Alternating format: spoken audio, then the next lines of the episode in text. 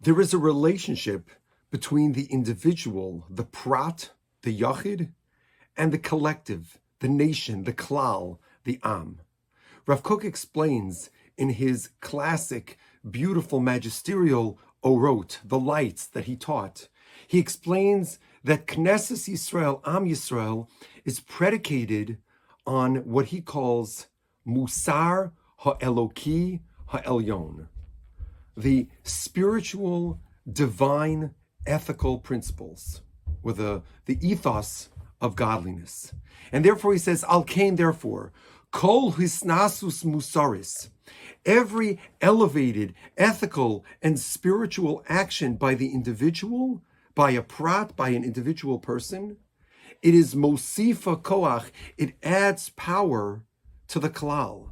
The Klal, our collective identity as a nation, the nation of Israel, is one of this ideal spiritual vision. And we as individuals are connected to that. To the extent that we increase our spirituality, our or, our light in the world, to that end, says Rav Kook, the spirituality of the entire Jewish people is enhanced.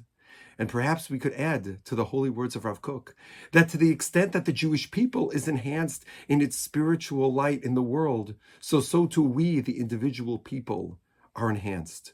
So we, as individuals, as we are adding light, we are enhancing the Knesset Yisrael, the Am Yisrael's spirituality, and through that, we are enhancing the spirituality of all the Yechidim, all the individuals who are part and parcel, who comprise Am Yisrael, the nation of Israel.